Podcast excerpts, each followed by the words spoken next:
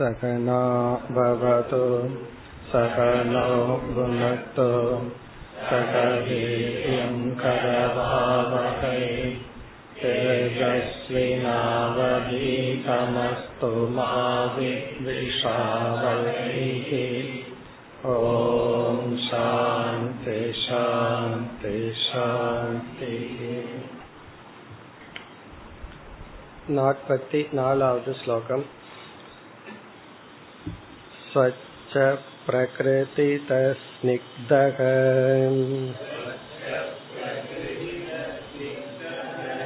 मातुर्यस्तीर्थभूर्नृणाम्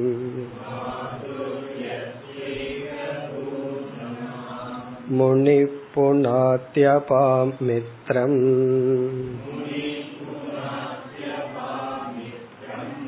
ईक्षोस्पर्शकीर्तनैः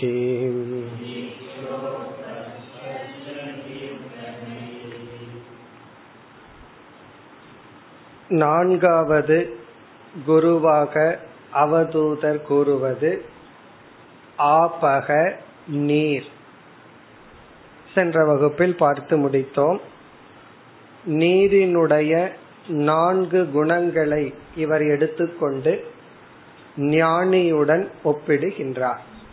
நீருக்கு இந்த நான்கு குணங்கள் இருப்பது போல ஞானிக்கும் இந்த நான்கு குணங்கள் இருக்கும். இதையெல்லாம் பார்த்து முடித்தோம். ஞானியினுடைய பெருமை என்பது ஞானத்தினுடைய பெருமை அல்லது முக்தியினுடைய லட்சணம். மோக்ஷம் என்பது இதுதான். இப்படி இருப்பதுதான் மோக்ஷம். அல்லது ஞானம் ஒருவனை இப்படி மாற்றும். ஞானம் இல்லை என்றால் அவன் சம்சாரியாக இருப்பான். அந்த நான்கில் ஸ்வச்சக தூய்மையானது தண்ணீர் அதே போல ஞானியும் தூய்மையானவன். அதை நம்ம பல அர்த்தங்கள்ல பார்த்தோம். குழந்தையை போல அல்லது தர்மவான் இப்படியெல்லாம் அர்த்தங்கள் பார்த்தோம். இரண்டாவது ஸ்னிக்தக நீரானது ஒரு பொருளை இனியொரு பொருளை சேர்த்து வைக்கும் அதுபோல ஞானியானவன் அன்புடையவன். எல்லோரிடமும் சிநேகமாக இருப்பான் மித்ரம். மூன்றாவதாக மாதுரியம் இனிப்பு சுவை. அதை நாம் அஹிம்சக என்று பார்த்தோம்.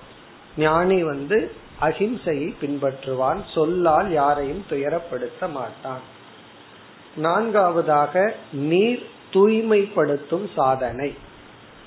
ஸ்தூலமான உடலை தூய்மைப்படுத்துவதுடனும் நீர் வந்து பல விதத்தில் நம்மை தூய்மைப்படுத்துகிறது. எப்படி என்றால் மூன்று விதத்தில் இங்கு கூறப்பட்டது. ஈக்ஷ உபஸ்பர்ஷ கீர்த்தனம். புனிதமான நீரை பார்ப்பதனாலேயே நாம் தூய்மை அடைகின்றோம். புனிதமான நீரை தொடுவதனால் தூய்மை அடைகின்றோம். அதை ஸ்துதி செய்வதனால் தூய்மை அடைகின்றோம். சென்ற வகுப்புல பார்த்தோம் நீர் வந்து நம்முடைய உணர்வுகளை வாங்குகின்ற ஒரு கருவி.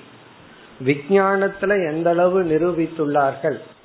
இரண்டு ஒரே இடத்திலிருந்து எடுத்த நீரை வைத்து ஒரு நீருக்கு வந்து மிகவும் தாறுமாறான சப்தத்தை அந்த நீர் முன் உருவாக்குகின்றார்களாம். இனி ஒரு இடத்துல மிகவும் மெலோடியஸ் அதாவது மென்மையான பாடல் ஸ்லோகம் இதை சொல்லும் பொழுது அந்த நீருக்குள் ஒரு விதமான ஒரு கிறிஸ்டல் உருவாகின்றது என்று விஞ்ஞானத்துல நிரூபித்துள்ளார்கள். அதாவது தண்ணீர் வந்து வெளி உள்ள சப்தத்தை எடுத்துக் கொள்கின்றது அதுக்கு ரியாக்ட் பண்ணதுன்னு சொல்றோம். நம்ம அதுக்கு அடுத்த படியில போய் சொல்றோம். சப்தம் மட்டுமல்ல நம்முடைய உணர்வுகளையும் அது எடுத்துக் கொள்கின்றது. ஆகவேதான் எல்லா ரிலீஜியஸ் இதுலயும் தண்ணீரை நம்ம ஒரு மீடியமா பயன்படுத்துறோம். இனி ஞானிக்கு வந்தால் ஈக்ஷணம் என்று சொல்லும் பொழுது ஞானியினுடைய பிரசன்ஸ் ஞானியினுடைய வாழ்க்கை நமக்கு நம்மை தூய்மைப்படுத்துகிறது. உபஸ்பர்ஷனம் என்றால் இங்கு சேவை என்று பொருள் பார்த்தோம். அவருக்கு செய்கின்ற சேவை பாத பூஜை போன்றவைகள். கீர்த்தனம் என்றால் சத் சங்கம் அவருடைய உபதேசம் நம்மை தூய்மைப்படுத்துகின்றது இத்துடன் நான்காவது குரு முடிவடைகின்றது இனி நாம் ஐந்தாவது குருவுக்கு செல்கின்றோம் அடுத்த ஸ்லோகம் तेजस्वी तपसा दीप्तः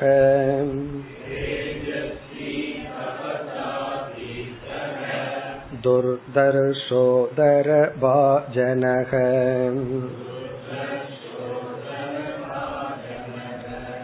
सर्वभक्षोऽपि युक्तात्मा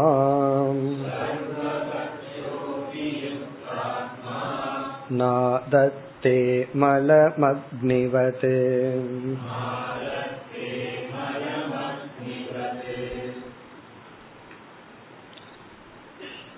ஐந்தாவது குரு அக்னி நெருப்பு நீரை தொடர்ந்து அடுத்ததாக இவர் குறிப்பிடுவது நெருப்பு. அவதூதர் இந்த உலகத்தில் இருக்கின்ற சில தத்துவங்களை எல்லாம் பார்த்து அதிலிருந்து பாடம் என்ன கற்றுக்கொண்டேன்னு கூறிக்கொண்டு வருகின்றார். இதுல முதல் ஐந்து வந்து பஞ்சபூதங்கள் இப்பொழுது ஐந்தாவது குரு வந்து நெருப்பு. நாற்பத்தி ஐந்து நாற்பத்தி ஆறு நாற்பத்தி ஏழு இந்த மூன்று ஸ்லோகங்கள். பிளஸ் நாற்பத்தி ஒன்பது எட்டு அடுத்த வேறு அடுத்த குரு வந்து விடுகின்றார் இடையில். நாற்பத்தி ஐந்து முதல் நாற்பத்தி ஏழு பிறகு நாற்பத்தி ஒன்பது இந்த ஸ்லோகங்கள் ஐந்தாவது குருவான அக்னியை பற்றியது. இதில் நாற்பத்தி ஐந்து நாற்பத்தி ஆறு இந்த இரண்டு ஸ்லோகங்கள். இந்த ஸ்லோகமும் அடுத்த ஸ்லோகமும் அக்னி ஈக்குவல் டு ஞானி. சென்ற ஸ்லோகத்தை போலவே. எப்படி நீரினுடைய சில குணங்கள் ஞானியுடன் ஒப்பிடப்பட்டு வர்ணிக்கப்பட்டதோ அதே போல நெருப்பிடம் இருக்கின்ற சில குணங்களை ஞானியுடன் ஒப்பிடுகின்றார். ஆகவே நாற்பத்தி ஐந்து நாற்பத்தி ஆறு இரண்டும் ஞானியினுடைய லட்சணம். அப்படின்னு என்ன சென்ற தலைப்பு தான் இப்பொழுது மறுபடியும் தொடர்கிறது. பிறகு நாற்பத்தி ஏழு நாற்பத்தி ஒன்பது இந்த இரண்டு ஸ்லோகங்களில் குருவாக இருப்பது அக்னி தான். இது வந்து ஆத்ம தியானம். ஆத்மஸ்வரூபத்தை ஒப்பிட்டு ஆத்ம தியானத்தை இங்கு போதிக்கின்றார்.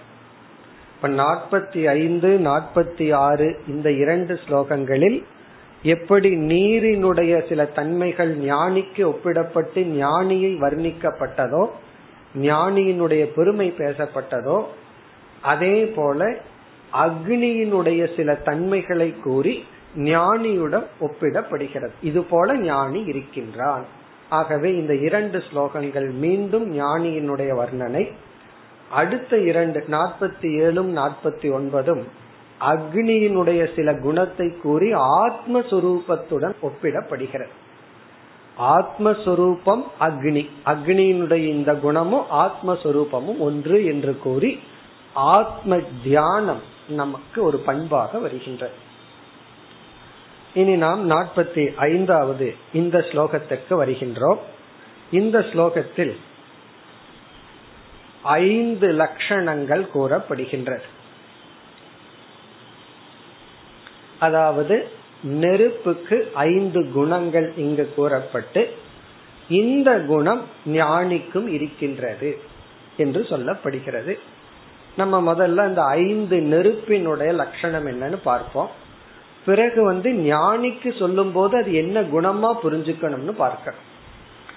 ஏன்னா இங்க நெருப்பினுடைய அதே குணம் ஞானிக்கு அப்படின்னு சொல்லும் போது ஞானியோட ஒப்பிடப்படும் போது அது எப்படிப்பட்ட குணம்னு புரிந்து கொள்ள வேண்டும்.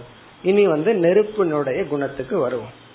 சென்ற ஸ்லோகத்துல வந்து ஞானி வந்து ரொம்ப கூலா இருப்பான்னு சொன்னார். இங்க வந்து ரொம்ப சூடா இருப்பான்னு சொல்றாரு. நம்ம லஞ்ச் சாப்பிடும்போது என்ன பண்றோம்? சூடா ரசம் வேணும் கூலா தயிர் வேணும். ரெண்டும் வேணுமல்ல. அப்படி சென்ற ஸ்லோகத்துல ஞானி வந்து குளிர்ச்சி ஆனவன் சொன்னார். இந்த ஸ்லோகத்துல வந்து உஷ்ணமான அக்னிக்கு ஒப்பிடப்படுகிற இனி அக்னியினுடைய ஐந்து தன்மைகள் என்ன? அதை முதல்ல பார்த்துருவோம். பிறகு ஞானிக்கு அந்த ஐந்து குணங்கள் என்னன்னு பார்ப்போம். இதெல்லாம் நம்ம ஏற்கனவே முகவரியில பார்த்துட்டோம். இது வந்து யாரு ஞானி மற்றவங்களை ஒப்பிடுவதற்காக அல்ல நம்ம மனதை நாம பார்த்துக்கிறது அல்லது இதுதான் மோக்ஷம்னு புரிந்து கொள்வது அல்லது ஞானத்துக்கு இப்படிப்பட்ட மகத்துவம் உண்டு. ஆகவே நமக்கு முமுட்சுத்துவம் வரணும். அதுதான் இங்கு தாற்பயம் இனி அக்னியினுடைய முதல் குணம் தேஜஸ்வி. தேஜஸ்வி. தபசா அப்படிங்கிற வார்த்தையை சேர்த்திக்கணும். தபசா தேஜஸ்வி. இங்கு தேஜஸ்வி என்ற சொல் அக்னியிடம் இருக்கின்ற உஷ்ணத்தை குறிக்கின்றது.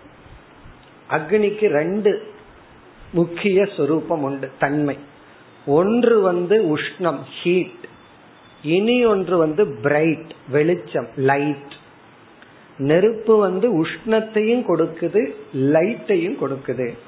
இங்கு தேஜஸ்விங்கிறது உஷ்ணத்தை குறிக்கின்றது. உஷ்ணஸ்வரூபமானது தபசா என்றால் தபம் அப்படிங்கிற சொல்லுக்கே உருக்குதல் அப்படின்னு அர்த்தம். சமஸ்கிருதத்துல தபக அப்படின்னா மெல்டிங் அர்த்தம். உருக்குதல். எப்போ உருக்க முடியும்? உஷ்ணம் தான் நம்ம உருக்கும். துன்பம் தான் நம்ம உருக்கும். அப்படி தபசா தேஜஸ்வினா உருக்குதல் ரூபமான தேஜஸுடன் கூடியது அக்னி. அக்னி பிரைட் இங்க தேஜஸ்வினா பிரைட் வித் தபஸ் அப்படின்னு என்ன அர்த்தம்? தவத்துடன் உக்ரமாக தேஜஸா இருக்குன்னா அது உஷ்ண சுரூபமானது. இனி இது ஞானிக்கு எப்படிப்பட்ட தன்மைங்கிறத நம்ம பிறகு பார்ப்போம். ஏன்னா இங்க உஷ்ணம் அக்னிக்கு இருக்கு அதே குணம் ஞானிக்கு இருக்கு அப்படின்னு சொன்னேன்னா என்ன அவருக்கு எப்பவுமே ஃபீவர் இருக்குன்னு அர்த்தம் கிடையாது. அதனுடைய அர்த்தம் என்னன்னு பிறகு பார்ப்போம். இப்ப அக்னியினுடைய ஒவ்வொரு குணமா பார்த்துட்டு வர்றோம்.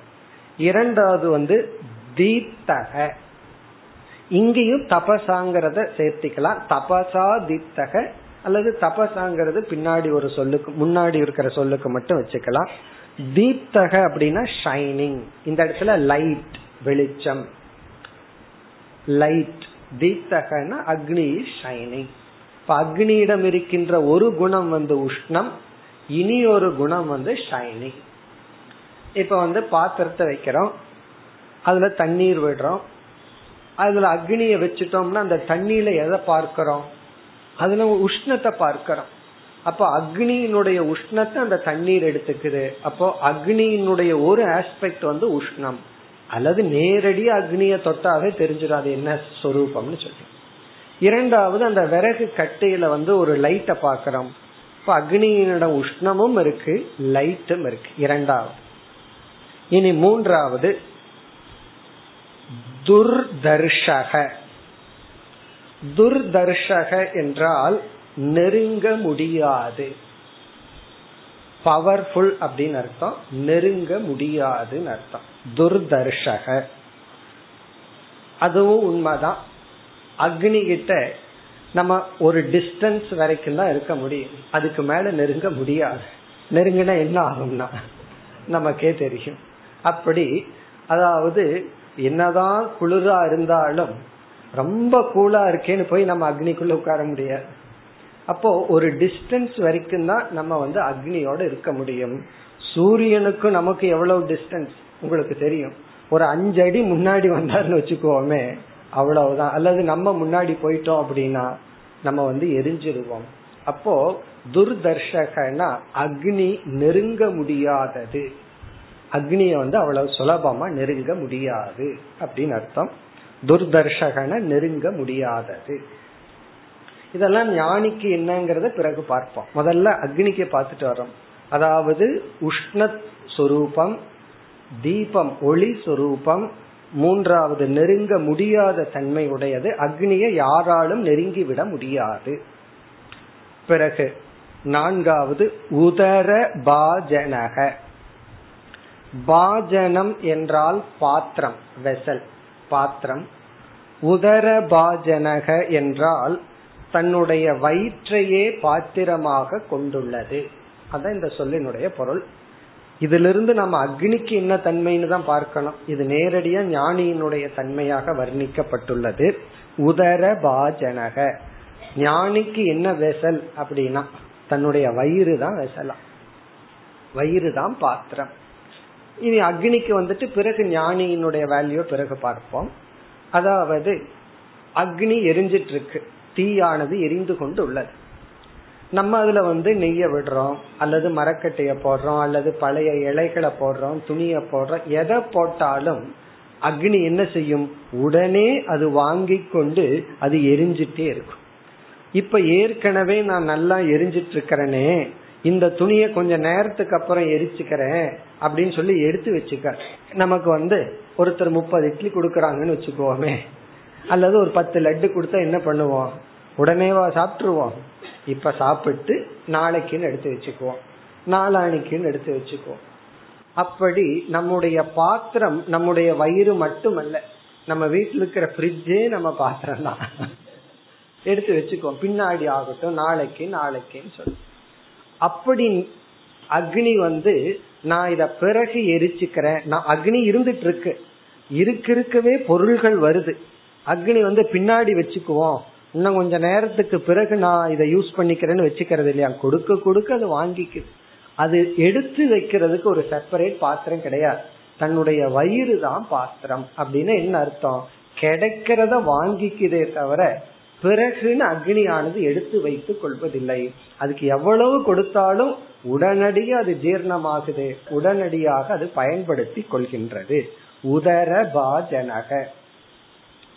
அதாவது அக்னி வந்து தனக்கு கிடைக்கிற ஃபியூவல் மரக்கட்டையோ இதையோ வச்சிருந்து யூஸ் பண்றது இல்ல அப்பொழுதே அது பயன்படுத்தி கொள்கின்றது. அது செப்பரேட்டா எடுத்து வச்சுக்கிறது இல்லை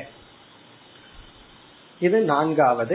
இனி ஐந்தாவது இரண்டாவது வரியில் சர்வ பக்ஷக அபி நாதத்தே மலம் அக்னிவத்து இத வந்து அக்னியோட சேர்த்தனம்னா சர்வ பக்ஷக அபி மலம் ந ஆதத்தே.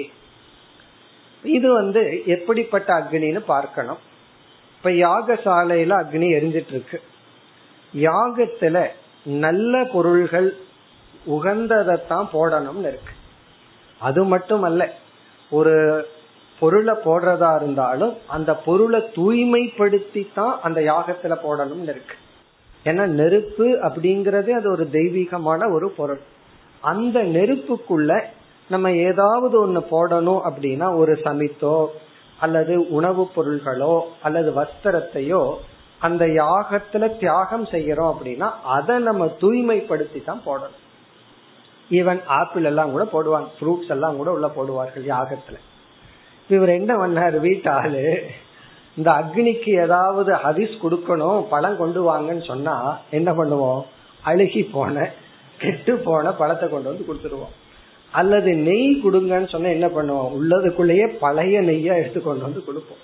காரணம் என்ன? எப்படி நெருப்புக்கு தான் போகுது நல்லது எதுக்கு கொடுக்கணும்னு சொல்லி. இப்ப சில சமயம் அக்னிக்கு என்ன கிடைக்குமா? நல்லது கிடைக்குமா? சில சமயம் என்ன கிடைக்கும்?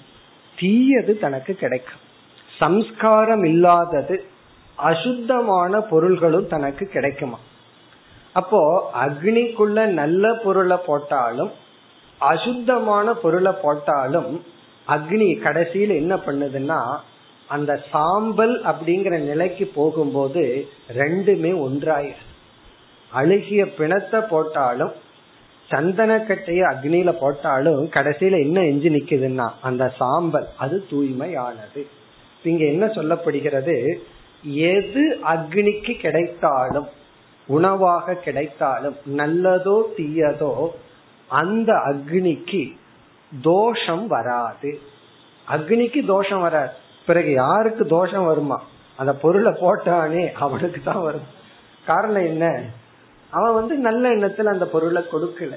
அப்படி அழுகிய அசுத்தமான பொருள் அக்னிக்கு கிடைத்தாலும் தூய்மையான சம்ஸ்காரம் செய்யப்பட்ட பொருள் அக்னிக்கு கிடைத்தாலும் அக்னிக்கு எந்த அசுத்தமும் எந்த பாவமும் வருவதில்லை. இப்ப சர்வ பக்ஷக அபி. சர்வ பக்ஷகன எதை உட்கொண்டாலும் பக்ஷகன சாப்பிடுறது. சர்வ பக்ஷகன நல்லதோ கெட்டதோ தூய்மையானதோ அசுத்தமானதோ உட்கொண்டாலும் மலம் ந ஆதத்தே. அதனால் அசுத்தத்தை அக்னி எடுத்துக்கொள்வதில்லை அக்னிக்கு அதனால வந்து அசுத்தம் வராது அப்படின்னு அர்த்தம்.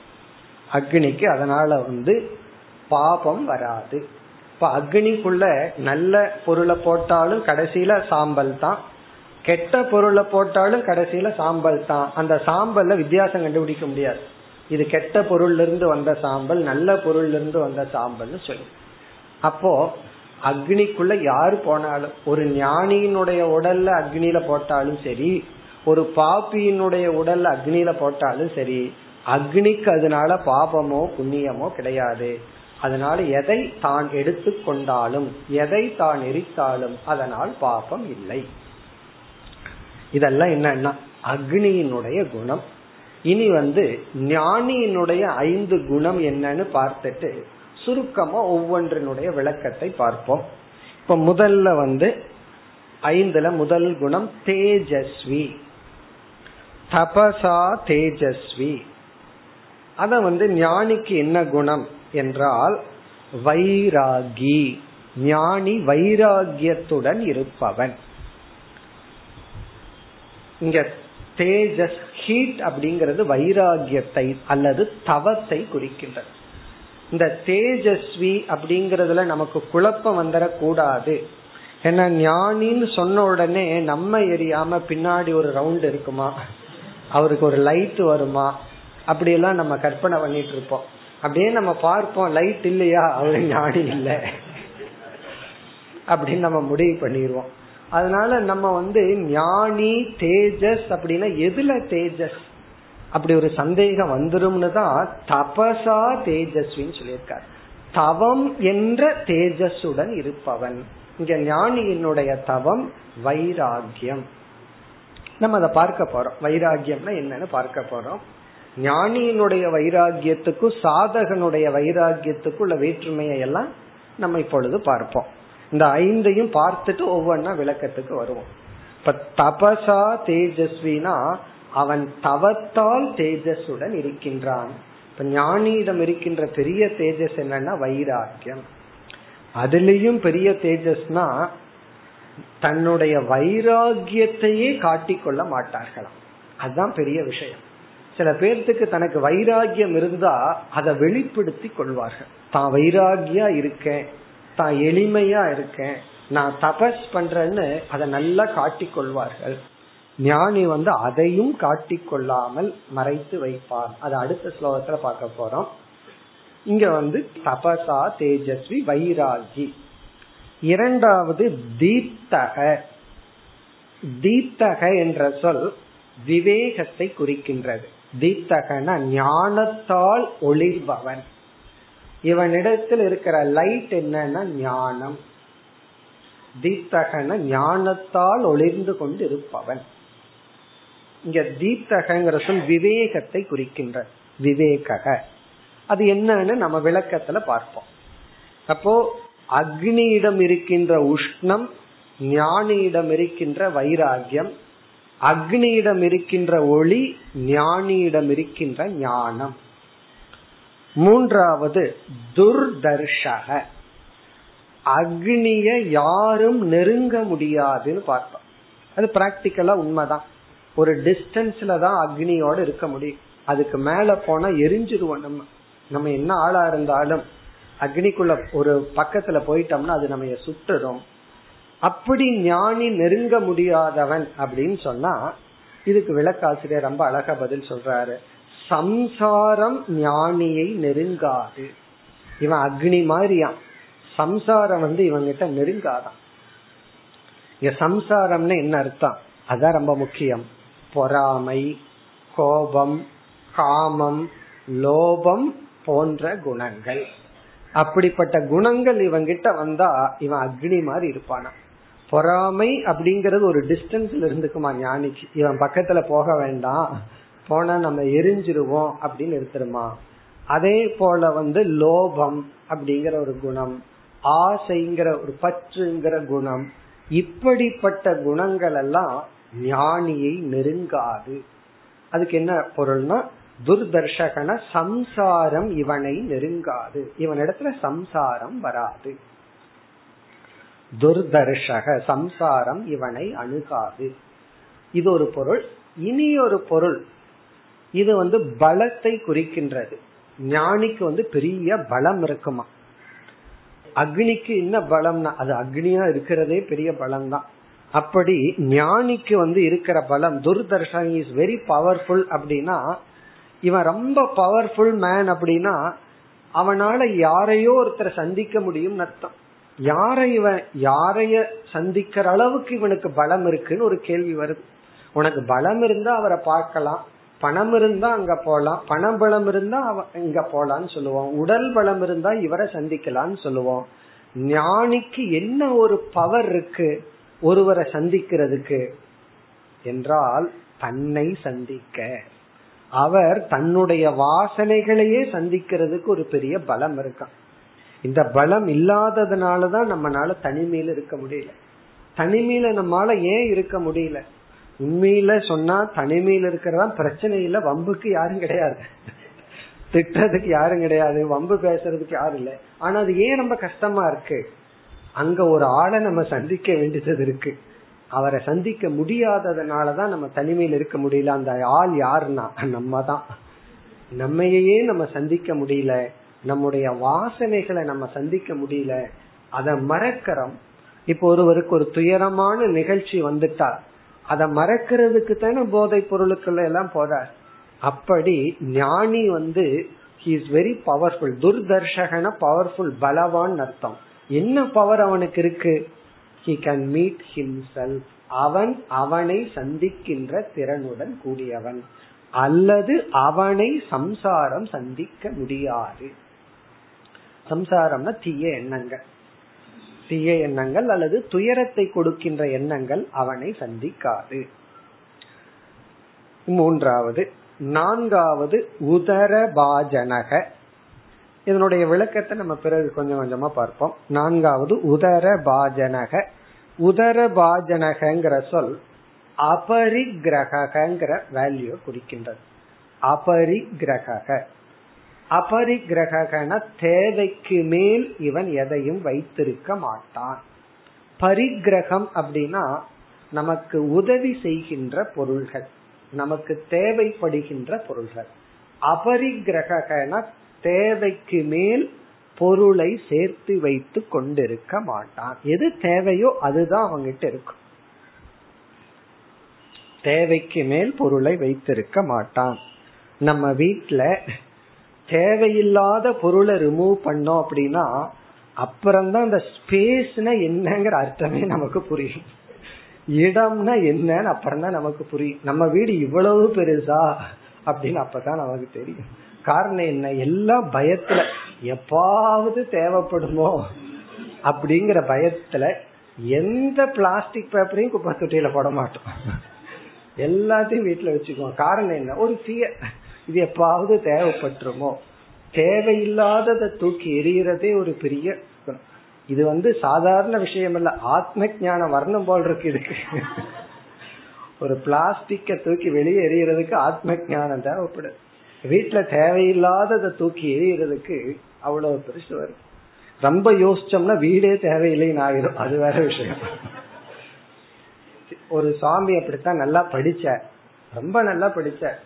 சான்ஸ்கிரிட்ல கரை கண்டார் தர்க்கத்துல கரை கண்டார் வேதாந்தத்திலையும் கரை கண்டுட்டார். அப்புறம் யோசிச்சு பார்த்தார் அவர் ரூம்ல போய் பார்த்தா அவர் இடையில உட்கார்ந்து இருப்பாரு நாலா பக்கமும் ஜன்னல் கிடையாது புஸ்தகங்கள் தான் திடீர்னு வைராகியம் வந்துச்சு சாஸ்திரத்துல. அது சாஸ்திரத்தினுடைய பலன். வைராகியம் வந்து சரி தேவையான புஸ்தகத்தை மட்டும் வச்சுக்குவோம். தேவையில்லாத புஸ்தகத்தை தூக்கி போட்டுக்கலாம்னு முடிவு பண்ணார். யோசிச்சு பார்த்து கடைசியில அந்த ரூம் விட்டே வெளியே வந்துட்டார் காரணம் என்ன? எந்த புக்குமே வேண்டாம். முதல்ல செலக்ட் பண்ணார். இது தூக்கி போ தர்க்க இனி வேண்டாம். வியாக்கரணம் இனி வேண்டாம். பூர்வ மீமாம்சம் வேண்டாம். வெறும் வேதாந்த உபநிஷத்தை மட்டும் வச்சுக்கலாம்னு கொஞ்சம் கொஞ்சமா செலக்ட் பண்ணாராம். கடைசியில யோசிச்சு யோசிச்சு பார்த்துட்டு எதுவுமே வேண்டாம்னு வெளியே வந்துட்டேன். கடைசி அதான் அபரிகிரக எது தேவையோ அதை மட்டும் வைத்து கொள்பவன் ஞானி. அதான் உதர பாஜனக. அப்படின்னா அவருக்கு எது பாத்திரம்னா வயிறு தானா? வயிறு தான் பாத்திரமா? எக்ஸ்ட்ரா பாத்திரம் கிடையாதான். பாத்திரம் காலியான பிக்ஷை எடுக்க போவார் அந்த பாத்திரத்துல பாதி ஃபுல்லாகிற வரைக்கும் போட்டுட்டு இருப்பார். அதுக்கப்புறம் பேசாம போயிடுவார். அடுத்தது காலி ஆகிற வரைக்கும் வேற எக்ஸ்ட்ரா வெசல் கிடையாது. இதெல்லாம் அப்படியே புரிஞ்சுக்க கூடாது. இதனுடைய விளக்கத்தை நம்ம பிறகு பார்ப்போம். பிறகு ஐந்தாவது. சர்வ பக்ஷக அப்படி நாதத்தே கசியச்சித் மலம். அக்னிவது இது வந்து ஞானிக்கு ஒரு மலம் ஒரு தோஷம் வராது. அது என்ன தோஷம்னா அசத் பிரதிகிரக தோஷக அப்படின்னு ஒரு தோஷம் இருக்கு. அசத் பிரதிகிரக பாபம் அல்லது தோஷம்னு ஒரு தோஷம் இருக்கு. பிரதிகிரகம் அப்படின்னா ஒருத்தர்கிட்ட இருந்து வாங்கிறது பொருளை பெற்று கொள்ளுதல். அசத் அப்படின்னா தூய்மையற்றவர்களிடம் இருந்து பாபிகளிடம் இருந்து பிரதிகிரகம்னா பெற்று கொள்ளுதல். அதாவது நல்ல மனது இல்லாதவர்களிடமிருந்து நாம் உணவை பெற்று கொண்டால் பொருள்களை பெற்று கொண்டால் நமக்கு பாபம் வரும். அசத் பிரதிகிரக தோஷக அப்படின்னா வாங்குறவனுக்கு ஒரு தோஷம் வருமா? என்ன தோஷம்னா தீயவரிடமிருந்து உணவையோ பொருளையோ வாங்கினால் கொடுக்கிறவனுக்கு தோஷம் வருதோ இல்லையோ அவன் வந்து பாவம் போகட்டுன்னு கொடுப்பான். அதாவது பாபத்தின் மூலமா பணத்தை சம்பாரிச்சு அவன் என்ன நினைக்கிறான்? ஒரு போர்ஷனை தானம் பண்ணணும்னா பாவம் போகும்னு நினைக்கிறான். யாருகிட்ட போகுது தான் போகும்னா எங்கேயோ போகணும் அல்ல எங்க போகும்னா வாங்கறவனுக்கு போயிருமா? அப்போ அதர்மமான விதத்துல பொருளை சம்பாரிச்சு அந்த பொருளை நம்ம வாங்கணும் அப்படின்னா நமக்கு அந்த பாவம் வருமா? தீய எண்ணத்துடன் இருப்பவர்கள் உணவை சமைச்சு அந்த உணவை நாம் எடுத்துக்கொண்டால் ஒரு பாபம் நமக்கு வரும். நம்ம ஏற்கனவே சென்ற ஸ்லோகத்துல பார்த்தோம் இந்த தண்ணீர் சும்மா இருக்கிறது இல்லை. அது வந்து ஒருத்தருடைய உணர்வை வாங்கி கொள்ளும்னு பார்த்தோம். தண்ணீர் இல்லாம சமைக்க முடியுமோ? சமைக்க முடியாது. அப்போ ஒருவருடைய உணர்வு அவர்கள் சமைக்கின்ற உணவுலேயே வெளிப்படுதான். உணவுல இருக்கான் அந்த தீயவர்களுடைய தீய உணர்வுடன் கூடியவர்களுடைய உணவை நாம் பெற்றுக்கொண்டால் நமக்கும் அந்த தோஷம் வந்துருமா? அப்படின்னா எந்த ஹோட்டல்ல போய் சாப்பிட முடியும்? எல்லாம் சொல்லப்பட்டிருக்கு. அதனுடைய விளக்கத்தை பிறகு பார்ப்போம். அப்படிப்பட்ட தோஷம் ஞானிக்கு வராது. அதான் பாயிண்டிங்க ஞானி வந்து நல்லவர்கள்கிட்ட இருந்து உணவை வாங்கினாலும் சரி தீயவர்களிடமிருந்து உணவை வாங்கினாலும் சரி எப்படிப்பட்டவர்களிடமிருந்து இவனுக்கு உணவு வந்தாலும் உணவு மட்டுமல்ல பொருள்கள் வந்தாலும் இவனுக்கு கிடைத்தாலும் இவனுக்கு அந்த தோஷம் எல்லாம் வராது. சாதகர்களாக இருக்கும் பொழுது சில நியமங்கள் நம்ம கடைபிடிக்கணும். அதை நம்ம இந்த வேல்யூ பார்க்கும் பொழுது பார்ப்போம். ஞானிக்கு அசத் பிரதிகிரக தோஷம் கிடையாது. அப்படின்னா எப்படி அக்னியினிடம் நல்ல பொருள் போட்டாலும் தோஷமான பொருளை போட்டாலும் அக்னிக்கு தோஷம் வர்றதில்லையோ அதே போல ஞானிக்கு தூய்மையானவர்கள் உணவை கொடுத்தாலும் அசுத்தமானவர்கள் உணவை கொடுத்தாலும் அசுத்தமான பாவனையில கொடுத்தாலும் அல்லது பொருள்களை கொடுத்தாலும் ஞானிக்கு எந்த பாபமும் வராது. காரணம் என்னன்னா அது ஞான மகிமா. ஞானி வந்து இதை நான் வாங்குறேன் அப்படின்னு அவன் நினைக்கிறது இல்ல அவர் கொடுக்கிறாருன்னு நினைக்கிறது இல்ல அதெல்லாம் ஏங்கிறது அந்த வேல்யூ பார்க்கும்போது பார்ப்போம். இப்ப இந்த நான்கு குணம். ஒன்று வைராகியம் இரண்டு விவேகம். இனி ஒன்று பவர்ஃபுல் துர்தர்ஷகன பவர்ஃபுல் யாரும் இவனிடத்தில் அணுக முடியாது. அப்படின்னா சம்சாரம் இவனை அணுகாது. அல்லது இவன் இவனை சந்திக்கும் திறனுடையவன். நான்காவது வந்து அபரிக்கிரக தேவைக்கு மேல் பொருளை வைத்திருக்க மாட்டான். ஐந்தாவது இவனிடம் யார் வந்தாலும் அவர்கள் இவனுக்கு பாபத்தை கொடுத்து விட முடியாது. இவனை யாரும் இன்ஃபுளுன்ஸ் பண்ணிட முடியாதுன்னு அர்த்தம். இதனுடைய விளக்கத்தை அங்க நம்ம பார்ப்போம். இனி நம்ம ஒவ்வொன்றாக எடுத்துக்கொள்வோம். முதல் லட்சணம் தேஜஸ்வி தபசா வைராகியம் பொதுவா வைராகியம் வந்து பல காரணத்துல வரலாம். வைராகியம் நமக்குள்ள வர்றதுக்கு பல காரணம் இருக்கு. வைராகியம்ங்கிற சொல்லுக்கு என்ன பொருள்னா இன்பத்தை கொடுக்கின்ற பொருள்கள் மீது மனதில் தோன்றும் பற்றின்மை. எந்த பொருள் நமக்கு இன்பத்தை கொடுக்குமோ அந்த பொருள் மீதும் அந்த இன்பத்தின் மீது நமக்கு பற்று இல்லை என்றால் அந்த பற்றின்மைய வைராகியம்னு சொல்றோம். அதுல இன்பத்தை கொடுக்கிற பொருள் தான் எனக்கு பாம்பு தேலு இது மீதெல்லாம் வைராகி இருக்குன்னு சொல்லக்கூடாது. அதெல்லாம் இன்பத்தை கொடுக்கிற பொருள் அல்ல. இன்பத்தை கொடுக்கிற பொருள் மீது நமக்கு வருகின்ற பற்றின்மை. இந்த பற்றின்மை பல காரணத்தை முன்னிட்டு வரலாம். இப்ப உதாரணமா இந்திரியங்கள் சோர்வடைங்கிற காரணத்துல வைராகியம் நமக்கு வரலாம். பற்றின்மை அந்த நேரத்துக்கு வரலாம்.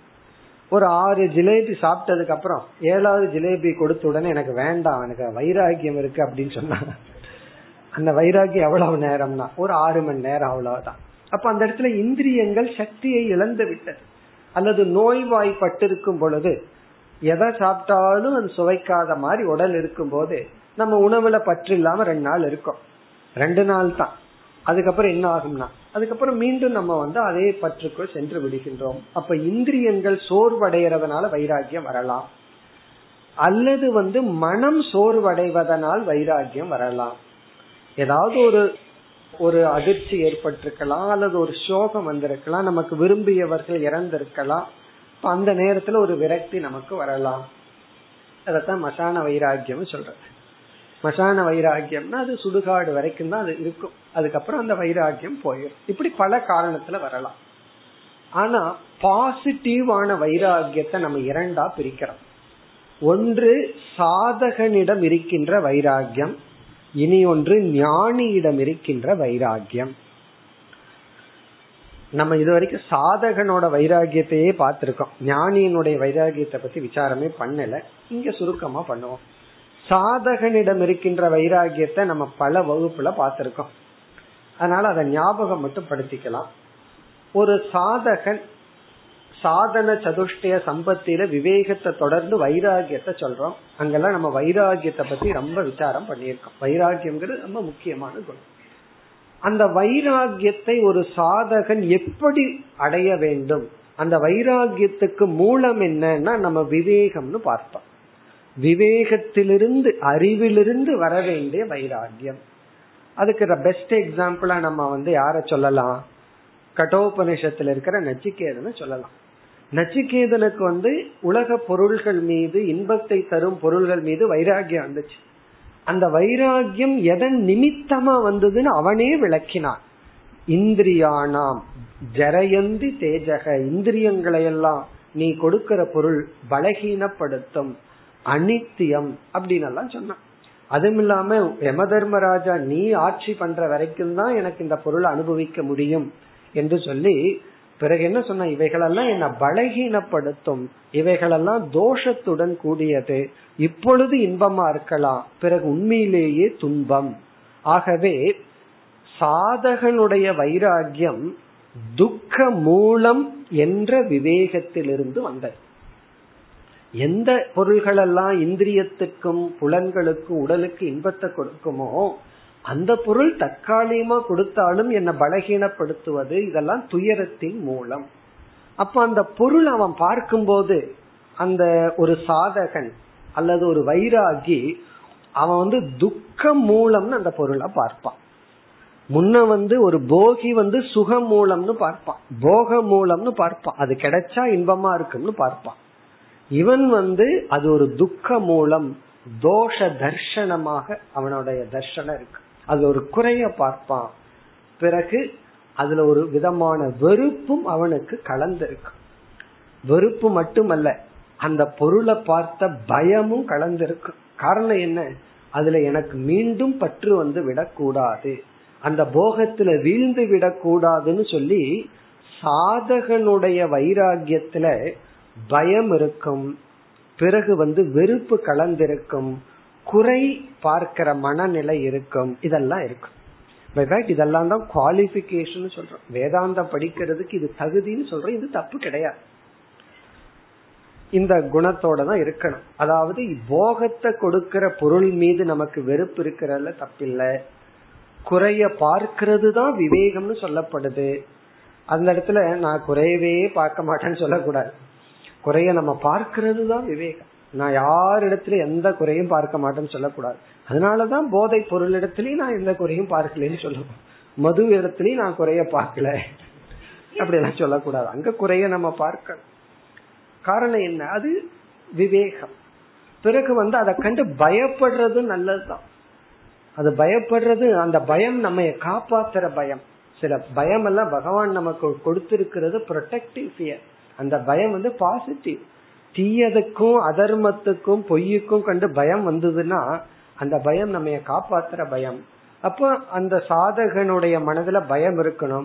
இங்க வேதாந்தந்த பேசி பயத்தை நீக்கிடக்கூடாது. நீ தான் அபயஸ்வரூபம் எதுக்கும் பயப்படாத. அதெல்லாம் அங்க சொல்லக்கூடாது. நீ பயப்படுன்னு சொல்லணும். எச்சரிக்கையாக இரு பயப்படு. இதெல்லாம் என்னன்னா சாதகனிடம் இருக்கின்ற வைராகியத்தில் இருக்கிற தன்மை. இனி ஞானியிடமும் வைராகியம் இருக்கு. அது எப்படிப்பட்ட வைராகியம் இந்த வைராகியம் வந்து நம்ம முயற்சி செய்து வருவதல்ல ஞானத்தினுடைய பலன். ஞானம் நம்ம வந்துட்டா இந்த சாதகனிடம் இருக்கின்ற வைராகியம் எப்படி ரிஃபைன் ஆகுதுன்னு இப்ப நம்ம பார்க்கணும். இதெல்லாம் நம்ம தெரிஞ்சுக்கிறதுக்காக இந்த வைராகியம் நமக்கு லட்சியம். இதுல இருந்து என்ன தெரியுது? வைராகியம் ஒரு விதமான வைராகியம் சாதனை ஒரு விதமான வைராகியம் சாத்தியம். ஞானியிடம் இருக்கிற வைராகியம் நமக்கு லட்சியம். சாதகனிடம் இருக்கின்ற வைராகியம் வந்து சாதனை. அப்போ வைராகியத்தை வச்சு வைராகியத்தை அடை. இது நம்ம பிசினஸ் தான். பணத்தை போட்டு பணத்தை எடுக்கிறோமல்ல. அதே போலதான் பணத்தை இன்வெஸ்ட் பண்றோம் பணத்தை எடுக்கிறோம். ஒரு விதமான வைராகியத்தை போடுறோம். இனி ஒரு விதமான வைராகியத்தை எடுக்கிறோம். இப்ப ஞானியினுடைய வைராகியம் எப்படிப்பட்டதுன்னா ஞானியினுடைய ஒரு விதமான விவேகத்திலிருந்து வந்தது. சாதகனுடைய வைராகியம் இந்த உலகத்தை ஆராய்ச்சி செய்து எந்த ஸ்லோகம் ஞாபகத்துக்கு வருது? பரீட்ச லோகான். உலகத்தை எல்லாம் நல்லா ஆராய்ச்சி பண்ணி அசாரத்தை எல்லாம் பார்த்து துக்க மூலத்தை பார்த்து வர்ற வைராகியம் ஞானி இந்த உலகத்தை பத்தி என்ன ஞானத்தை அடைஞ்சிருக்கான்? இந்த பிரபஞ்சம் மித்தியா அப்படிங்கிற ஞானத்தை அடைஞ்சிருக்கான் அப்போ ஞானியினுடைய வைராகியம் பிரபஞ்சம் மித்தியாங்கிற ஞானத்திலிருந்து வந்த வைராகியம் இனி மித்தியான்னா என்ன அப்படின்னா உண்மையிலேயே மித்தியாங்கிறது ஒரு பாலிஷ்டு வேர்டு அவ்வளவுதான். இந்த பொருள் மித்தியா அப்படின்னா அதனுடைய அல்டிமேட் இறுதியான அர்த்தம் என்னன்னா அங்க அந்த பொருள் இல்லைன்னு அர்த்தம். அது கொஞ்சம் பாலிஷ்டா மித்தியான்னு சொல்றோம். உண்மையிலேயே மித்தியாங்கிறனுடைய வார்த்தை அது அங்க இல்லை. இப்ப ஞானி வந்து இந்த உலகத்தை மித்தியான்னு பாக்கிறான்னு என்ன அர்த்தம்னா ஞானி வந்து இந்த உலகம் இன்பத்துக்குரிய சாதனையாக பார்க்கவில்லை. இந்த உலகத்துல எந்த பொருளுக்கு இன்பத்தை கொடுக்கிற சக்தி இல்லைன்னு புரிஞ்சுட்டான். இப்போ ஒரு பொருளுக்கு இன்பத்தை கொடுக்கிற சக்தி இல்லைன்னு புரிஞ்சுட்டா அந்த பொருள் மீது நமக்கு வர்ற பாவனை தான் ஞானியினுடைய வைராக்கியம்.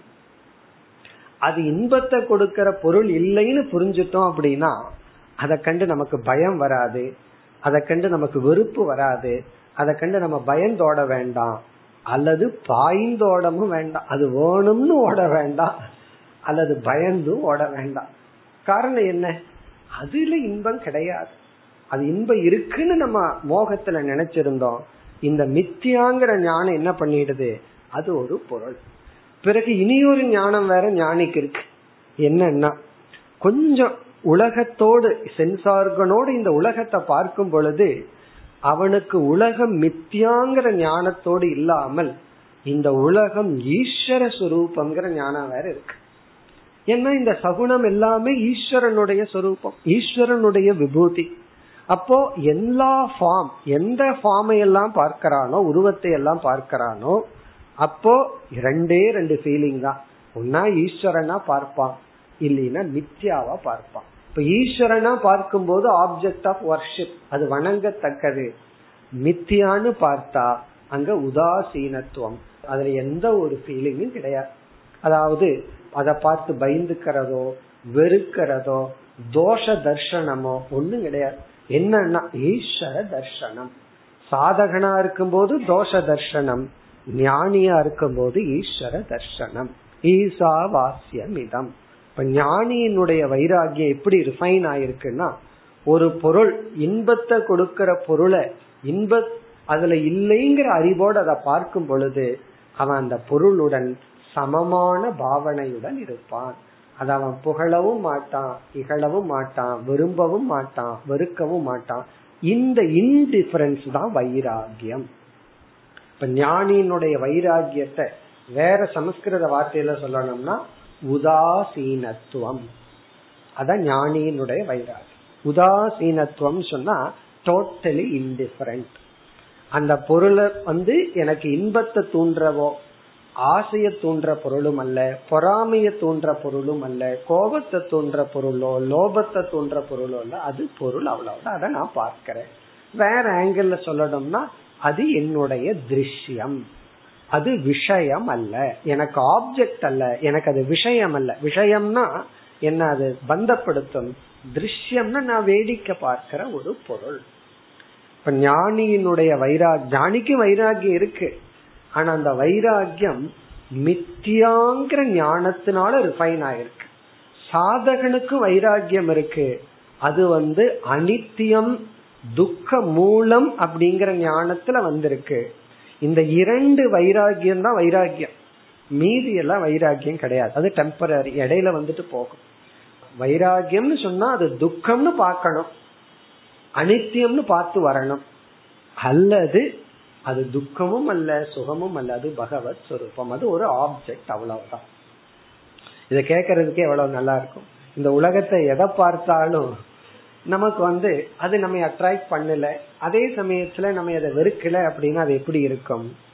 அதுதான் ஞானத்தின் பலன்.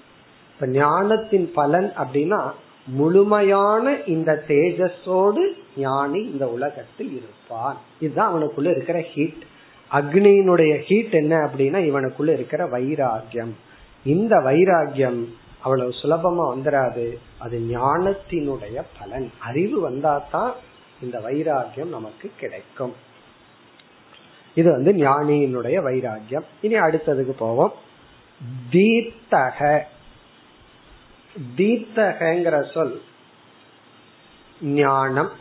பொதுவா நம்ம வந்து பயணம் செய்ய வேண்டும் நடந்து போறோம் ஒரு விவகாரம் பண்ணணும். பயணம் மட்டுமல்ல எனி டிரான்சாக்சன் எனி விவகாரம் பண்ணணும்னா அந்த விவகாரம் ஒழுங்கா இருக்கணும் அப்படின்னா அதுக்கு முக்கியமான இன்ஸ்ட்ருமெண்ட் வந்து லைட் வெளிச்சம். லைட் இல்ல அப்படின்னா நம்மால ஒரு ஸ்டெப் நடக்க முடியாது. அது நம்ம வீடா இருந்தாலும் சரி. லைட் இல்லாம செய்யற ஒரே ஒரு விவகாரம் வந்து சில பேர் சாப்பிடுறது தான் அவங்கள கரெக்டா தெரிஞ்சது. லைட் போனாலும் சரி அது வாட்டு சாப்பிட்டு இருப்பாங்க உள்ள பூச்சி விழுக்கலாம் அல்லது எது வேணாலும் விழுக்கலாம் பொதுவா லைட் இருந்தா தான் எந்த விவகாரம் செய்ய முடியும். சாஸ்திரத்துல சொல்லுவார்கள் இருள சாப்பிடக்கூடாதுன்னு சொல்லுவார் இருட்டுல சாப்பிடக்கூடாது.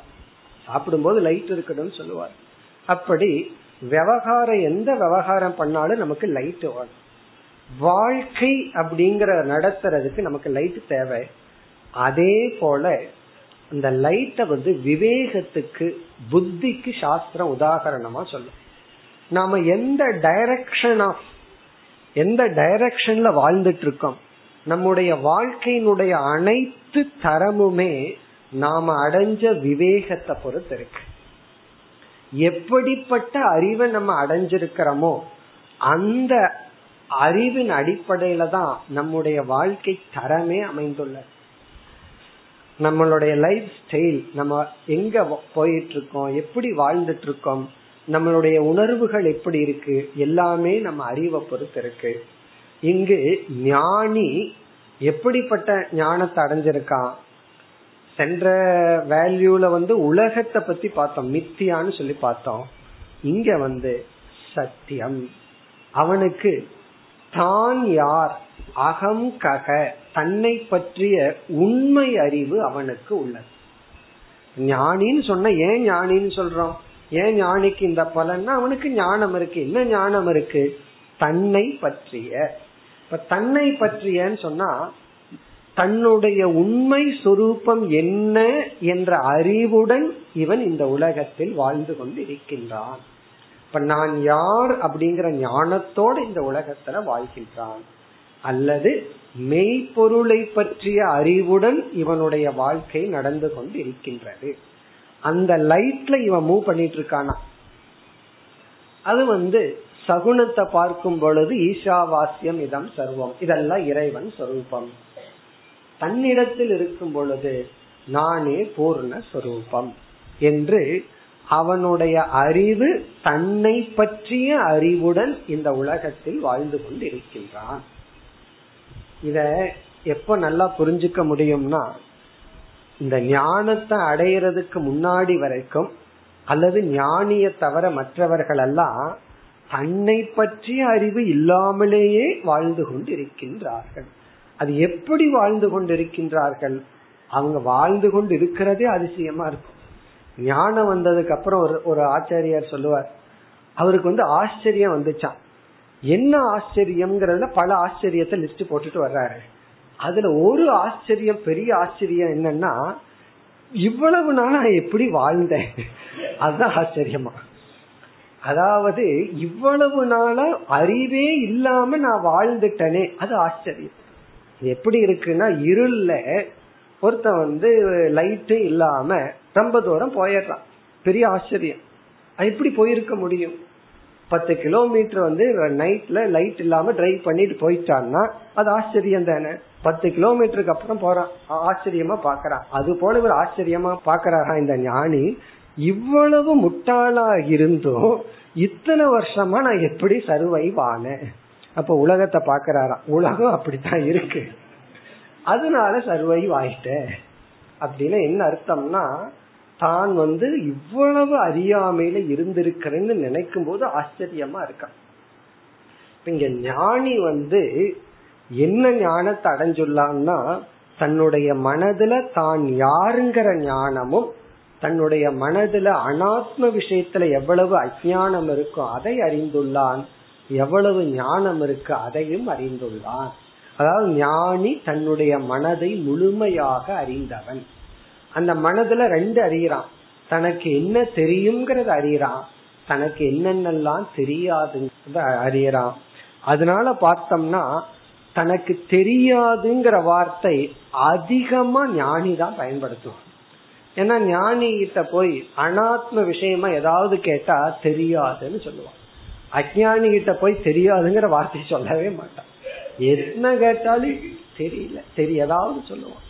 இந்த வியாபாரம் பண்றவங்களுக்கு சொல்லுவார்கள். யாராவது கடையில வந்து இந்த மளிகை கடை வியாபாரி கிட்ட இது இருக்கான்னு கேட்டா அவங்கிட்ட இல்லைன்னா இல்லைன்னு சொல்லக்கூடாதான். அரிசி இருக்கான்னு கேட்டா பருப்பு இருக்குன்னு சொல்லணுமா? அரிசி இல்லைன்னு சொல்லக்கூடாது. எதையாவது சொல்லி இருக்குன்னு சொல்லணுமா? இருக்கிறத சொல்லி இருக்குன்னு சொல்லணுமா? இல்லைங்கிற சொல்லக்கூடாது இதெல்லாம் வைசியனுடைய தர்மம் அது. அதாவது வந்து ஒருத்தன் எப்படி பிசினஸ் பண்ணணுங்கிற ட்ரிக் அது சாஸ்திரத்துல இதெல்லாம் சொல்லி வச்சிருக்கு. இதைத்தான் பின்பற்றுகிறார்கள். காரணம் என்னன்னா சைக்கலாஜிக்கலா இந்த கடையிலிருந்து இல்லைங்கிற வார்த்தை அவன் காதல போகக்கூடாது. அவன் அறியாம இருக்கு இருக்குங்கிற வார்த்தை. அந்த கடைக்கு போனா இருக்கு. என்ன இருக்குன்னா எனக்கு வேண்டாதது இருக்கு அவ்வளவுதான். ஆனா இருக்குங்கிற வார்த்தை தான் வரணுமா. அப்படி எல்லாருக்கும் தனக்கு தெரியும் தெரியும்னு நினைக்கிறார்கள். ஞானி வந்து எனக்கு ஒன்றும் தெரியாது. ஆனா எது தெரியுமோ அது தெரியும் என்ற அறிவுடன் வாழ்பவன். அப்ப தீப்தகனா தன்னை பற்றிய அறிவுடன் தன்னுடைய முழு மனதை பற்றிய அறிவுடன் இந்த உலகத்தில் வாழ்ந்து கொண்டிருப்பவன். இரண்டு இனி மூன்றாவது துர்தர்ஷக. ஞானியை யாரும் அணுக முடியாது. ஹி இஸ் பவர்ஃபுல் அதனுடைய பொருள் நம்ம ரெண்டு பொருள் பார்க்கலாம் ஒன்று துயரத்தை கொடுக்கின்ற உணர்வுகள் வராது இரண்டு தன்னை தன்னுடைய வாசனைகளை சந்திக்கும் திறன் அவனுக்கு உள்ளது இதனுடைய விளக்கத்தை அடுத்த வகுப்பில் பார்ப்போம் ॐ पूर्णमधः पूर्णमिधं पूर्णात् पूर्णमुदच्छते पूर्णस्य पूर्णमादाय पूर्णमेवावशिष्यते ॐ शान्ति शान्ति शान्तिः